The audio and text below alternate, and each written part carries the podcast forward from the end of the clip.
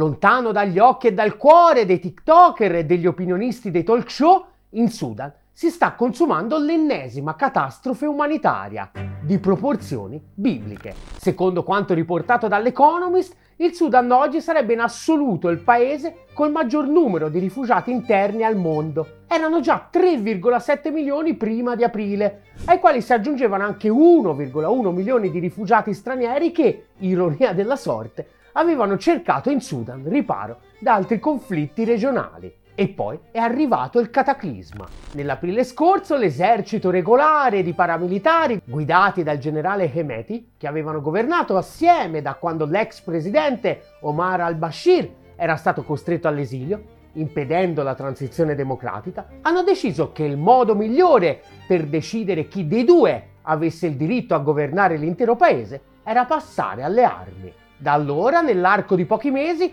ai vecchi rifugiati se ne sono aggiunti altri 6,3 milioni. In tutto fanno 11 milioni di esseri umani, 5 volte Gaza, in buona parte a rischio genocidio, come ai tempi dei tagliagole Janjaweed nel Darfur, che d'altronde molto spesso sono esattamente gli stessi uomini che ora ingrassano le fila dei paramilitari di Hemeti. Quello che vediamo dispiegarsi con ferocia davanti ai nostri occhi, infatti, non è altro che l'ennesimo capitolo della guerra epocale che da decenni infiamma il Corno d'Africa. E non si tratta della solita guerra per procura tra grandi potenze, che infatti sostanzialmente se ne strasbattono i co- e con loro tutti i media che gli fanno da ufficio stampa, motivo per cui se ne parla così poco. Tanto meno però si tratta semplicemente di guerre tribali, legate a dinamiche che caratterizzano società che non hanno ancora abbracciato le magnifiche sorti e progressive della modernità. Al contrario, per quanto a noi abitanti del giardino ordinato del mondo sviluppato possa sembrare controintuitivo, si tratta di guerre scatenate proprio dalla logica interna del capitalismo e in particolare da quella fase barbara e violenta che si chiama accumulazione primaria. La tragica ennesima guerra in Sudan meriterebbe di per sé un lungo pippone, ma proprio perché non parla solo della guerra in Sudan, ma di qualcosa di estremamente profondo che caratterizza in modi sempre diversi le società che sono entrate nella cosiddetta modernità, a questo giro abbiamo deciso di dedicargliene addirittura due. Nel primo, che è questo, proveremo a fare una cronistoria della guerra in corso e delle prospettive future. Nel secondo, che pubblicheremo domani, cercheremo di inquadrarla in un discorso più generale. Buona visione!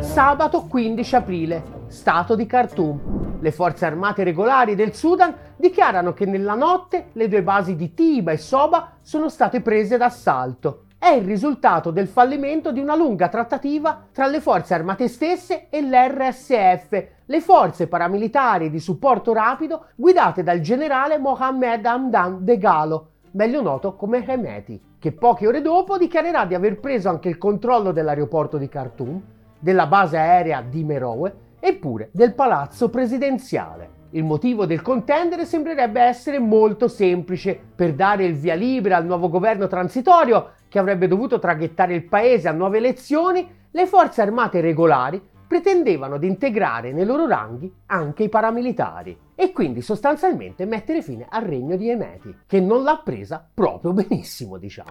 Istituita nel 2013, l'RSF è nata dalla riunione delle varie milizie che avevano messo a ferro e fuoco il Darfur nei primi anni 2000 commettendo una lunga serie di crimini e lo avevano fatto in nome del governo centrale e dell'allora presidente al-Bashir. Diventata nel tempo una delle istituzioni più potenti del paese, in particolare grazie al controllo delle miniere d'oro del Darfur, quando nel 2019 le proteste di piazza hanno costretto al-Bashir alle dimissioni, la giunta militare che è subentrata li ha coinvolti direttamente nel governo del paese, assicurando ad Emeti la carica di vicepresidente. Forze armate regolari e RSF condividevano la stessa priorità, impedire alla rivoluzione democratica di ottenere qualcosa di più sostanzioso che la sola rimozione di al-Bashir, con ogni mezzo necessario. Già nel giugno del 2019, per sedare le proteste, la giunta militare infatti aveva schierato proprio l'RSF, che nell'arco di pochi giorni aveva causato oltre 100 vittime tra i manifestanti e una quantità spropositata di feriti e di arresti. Una volta sedata la protesta, la coalizione delle forze per la libertà e il cambiamento, che avevano guidato la rivoluzione democratica, aveva deciso di aprire una trattativa con la giunta militare entrando a far parte di un governo congiunto di transizione, una mossa criticata da molti dei protagonisti delle proteste e che ha spinto ad esempio il Partito Comunista Sudanese a uscire dalla coalizione. Ci avevano visto lungo. Dopo due anni, infatti, con la scusa sempre di dover riportare l'ordine in mezzo a un'altra ondata di proteste, forze armate regolari e RSF di comune accordo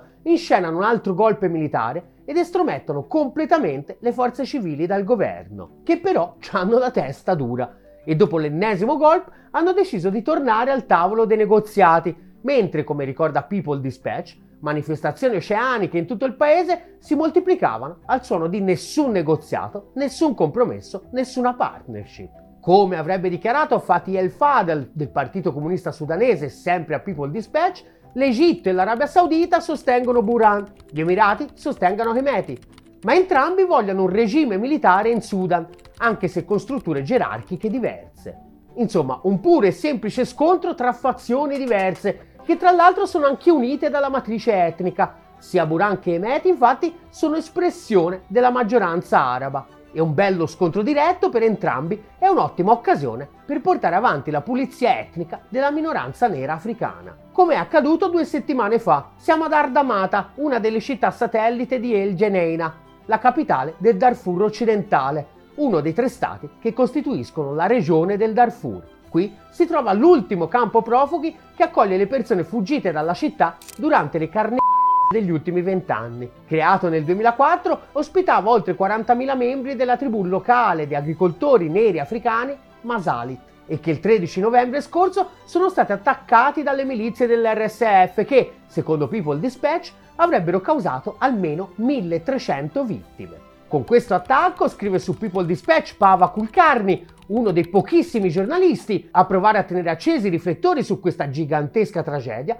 tutte le persone sfollate durante la guerra civile in Darfur negli anni 2000 e testimoni dei crimini commessi allora sono state cacciate dalla capitale dello stato del Darfur occidentale dalle forze paramilitari di supporto rapido. Kulkarni ricorda come fino a prima dell'aprile scorso intorno a Del Geneina ci fossero la bellezza di 135 campi di sfollati che ospitavano oltre 220.000 persone. Campi che, ricorda Kulkarni, erano stati oggetto di crescenti attacchi già prima della guerra, quando i capi delle forze regolari e dell'RSF guidavano insieme la giunta militare, rispettivamente come presidente e vicepresidente. Con lo scoppio del conflitto però la situazione è definitivamente degenerata e tutti i campi di Geneina sono stati distrutti nei sette mesi successivi all'inizio della guerra.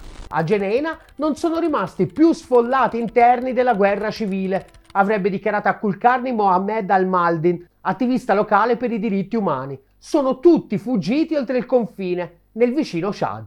Pulizia è riuscita. E ora è il momento della sostituzione. La RSF, avrebbe affermato ancora al-Maldin, sta portando qui le tribù arabe che la sostengono per ripopolare Geneina. Vengono importati da diverse parti del Sudan e anche dai vicini Chad, Niger e Repubblica Centrafricana. E non è solo questione di Geneina. Gli sfollati, sottolinea Kulkarni, sono stati costretti a lasciare anche la maggior parte dei campi nel resto del Darfur occidentale. Attualmente, continua, ne rimangono soltanto sette e sono tutti circondati da milizie affiliate all'RSF. Ma soprattutto sono l'inferno in terra. Non ci sono più né cibo né acqua, né tantomeno strutture igieniche, avrebbe dichiarato Al-Maldin. Le ONG internazionali che gestivano questi campi operavano da Geneina, ma i loro uffici e i loro magazzini sono stati attaccati e saccheggiati dalle milizie dell'RSF e ora sono tutti fuggiti. Secondo Al-Maldin, solo nel Darfur occidentale sarebbero state uccise oltre 10.000 persone. Negli altri due stati del Darfur la situazione per ora sembrerebbe leggermente meno drammatica. Più che di vera e propria pulizia etnica, si tratterebbe di vittime civili rimaste coinvolte in scontri a fuoco tra forze regolari ed RSF, a centinaia, ma potrebbe essere solo l'antipasto. Gli occhi adesso sono puntati su El Fasher, la capitale del Darfur settentrionale, ancora sotto il controllo delle forze armate regolari. e da dove i cittadini, e in particolare la minoranza africana, se l'è data a gambe per evitare di finire nel mezzo agli scontri tra le due fazioni. Risultato, i campi profughi alla periferia della città oggi ospitano oltre 500.000 profughi. Se l'RSF prendesse il pieno controllo anche di El Fasher, denuncia un rapporto pubblicato dal Sudan Transparency and Policy Tracker, si verificherebbe una grave catastrofe umanitaria anche nelle aree che per ora sono considerate sicure e non solo per gli sfollati di El Fasher, che viene utilizzata come hub per fornire medicine, cibo e carburante anche alle popolazioni di tutti gli altri stati del Darfur, continua il rapporto, e tutto questo potrebbe essere interrotto se l'RSF prendesse la città, cosa che potrebbe essere più vicina del previsto. Il nostro obiettivo è il controllo dell'intero Darfur, avrebbe dichiarato il fratello e vice di Emeti. Come riporta giustamente Nigrizia, è la prima volta dall'inizio del conflitto. L'avanzata dell'RSF nel Darfur avrebbe addirittura spinto alla creazione di una stranissima alleanza. Lo riporta sempre Nigrizia. I due principali gruppi armati del Darfur entrano in guerra titola. Durante una conferenza stampa a Port Sudan, che si è tenuta lo scorso 16 novembre, il Movimento di Liberazione del Sudan e il Movimento per la Giustizia e l'Uguaglianza, riporta Nigrizia, hanno annunciato congiuntamente il loro coinvolgimento attivo a fianco dell'esercito contro l'RSF, un necessario patto col diavolo. I due gruppi infatti sono stati tra i principali protagonisti della resistenza nel 2003 contro i piani di pulizia etnica in Darfur sostenuti proprio dal governo centrale, che oggi però è diventato il male minore. A portare avanti la pulizia etnica, infatti, concretamente non era stato l'esercito regolare sudanese, ma appunto le milizie arabe filo-governative dei Janjaweed, guidate allora proprio da Emeti, e che oggi, come capo dell'RSF, starebbe appunto riproponendo lo stesso identico copione. In risposta alla minaccia dell'RSF all'unità del Sudan, e ai loro rispettivi assalti contro città, villaggi e civili indifesi, con conseguenti vittime e sfollamenti, si legge nella dichiarazione congiunta, rinunciamo ad ogni neutralità. Non sono i primi a turarsi il naso e a scendere al fianco delle forze regolari. Gli attivisti democratici radicali, che hanno dovuto affrontare una violenta repressione per mano dell'esercito sudanese, riportava già il settembre scorso Mohamed Amin su Middle East Eye, stanno combattendo ora al fianco dell'esercito contro l'RSF. Ed ecco così che magicamente gruppi democratici radicali che hanno spodestato l'ex autocrate Omar al-Bashir, continua Amin, andranno in battaglia insieme a giovani combattenti legati al movimento islamico sudanese che invece lo hanno sempre sostenuto. Siamo ancora contro i massimi generali dell'esercito e contro il vecchio regime, ma crediamo che l'esercito debba servire l'intera popolazione sudanese ed è dovere dell'esercito nazionale proteggere il popolo, avrebbero affermato i comitati di resistenza di Khartoum in una recente dichiarazione. Nonostante tutte le buone intenzioni del mondo, però, potrebbe non bastare. Quando scoppiò la guerra, molti prevedevano lo stallo, scrive l'Economist, ma attualmente l'RSF sta vincendo.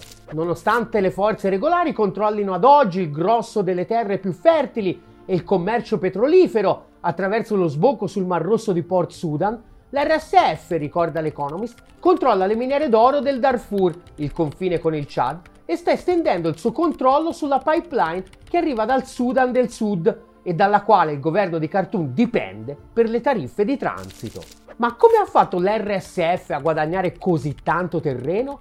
In gran parte, sottolinea l'Economist, dipende dal diverso sostegno che gli outsider hanno dato alle due parti. Gli Emirati Arabi Uniti, infatti, continua l'Economist, forniscono all'RSF armi, veicoli corazzati e droni attraverso il Chad. Secondo un conteggio ci sarebbero stati 168 trasporti aerei dagli Emirati Arabi Uniti tra maggio e settembre, e il tutto nonostante nei confronti del Darfur, dall'inizio degli anni 2000, sia in vigore un embargo sulle armi da parte delle Nazioni Unite.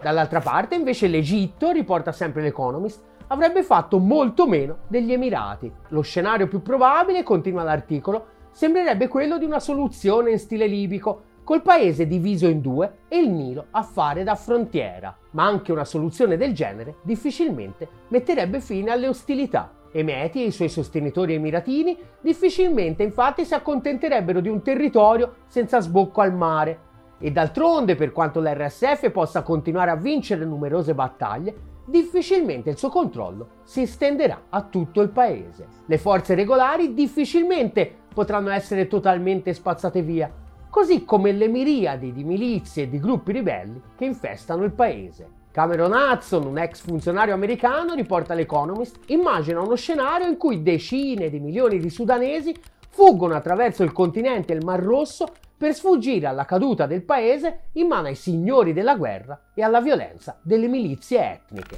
D'altronde, la comunità internazionale è in ben altre faccende affaccendata ed è piuttosto difficile credere che troverà la motivazione giusta per andarsi a impelagare in questo rompicapo. Il Sudan è morto, ha affermato laconicamente Nathaniel Raymond dell'Università di Yale, e nessuno si è nemmeno preso la briga di scriverne il necrologio. Ma al di là della cronistoria di questo ennesimo tragico conflitto, qual è la dinamica profonda che da decenni impedisce di trovare una soluzione pacifica ai mille mila conflitti che attraversano il Corno d'Africa? Per sapere la risposta vi toccherà guardarvi la seconda parte di questo video e magari nel frattempo pure mettere mano al portafoglio perché non so voi ma a me questa storia che ci sono morti ammazzati di serie A e di serie B non è che mi va tanto giù e che una tragedia del genere passi totalmente sotto silenzio escludendo così a priori che nell'opinione pubblica si smuova qualcosa che impedisca alle nostre classi dirigenti di girarsi dall'altra parte,